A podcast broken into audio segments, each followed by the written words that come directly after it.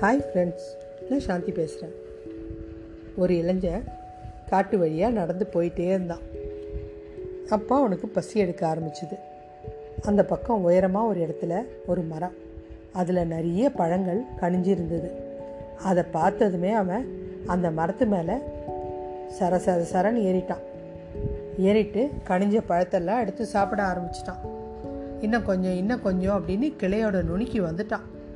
ஒரு பழத்தை எட்டி பறிக்கும்போது கிளை மேலே நகர்ந்தான். பாரம் தாங்காமல் கிளை முறிஞ்சு சட்டுன்னு சுதாரிச்சவன் கீழே இருந்த இன்னொரு கிளையை பிடிச்சிட்டு தொங்க ஆரம்பிச்சிட்டான்.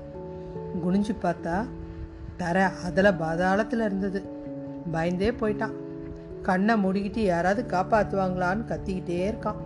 அவன் உள்ளங்கை வேர்த்து போச்சு கை வழுக்க ஆரம்பிச்சிருச்சு.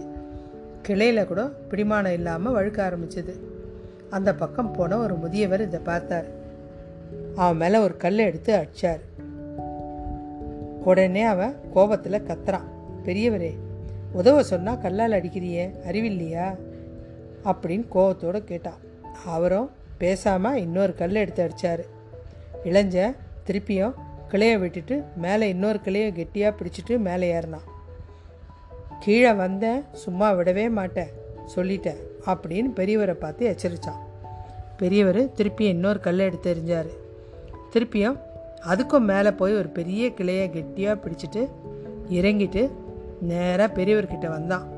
நான் உதவி தானே கேட்டேன். என்னை ஏன் இப்படி செஞ்சீங்க? அப்படின்னா.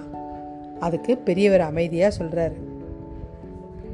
நான் உன்னை முதல்ல பார்த்தபோது நீ பயத்தில் உறைஞ்சி போயிருந்த உன் மூளை வேலை செய்யவே இல்லை.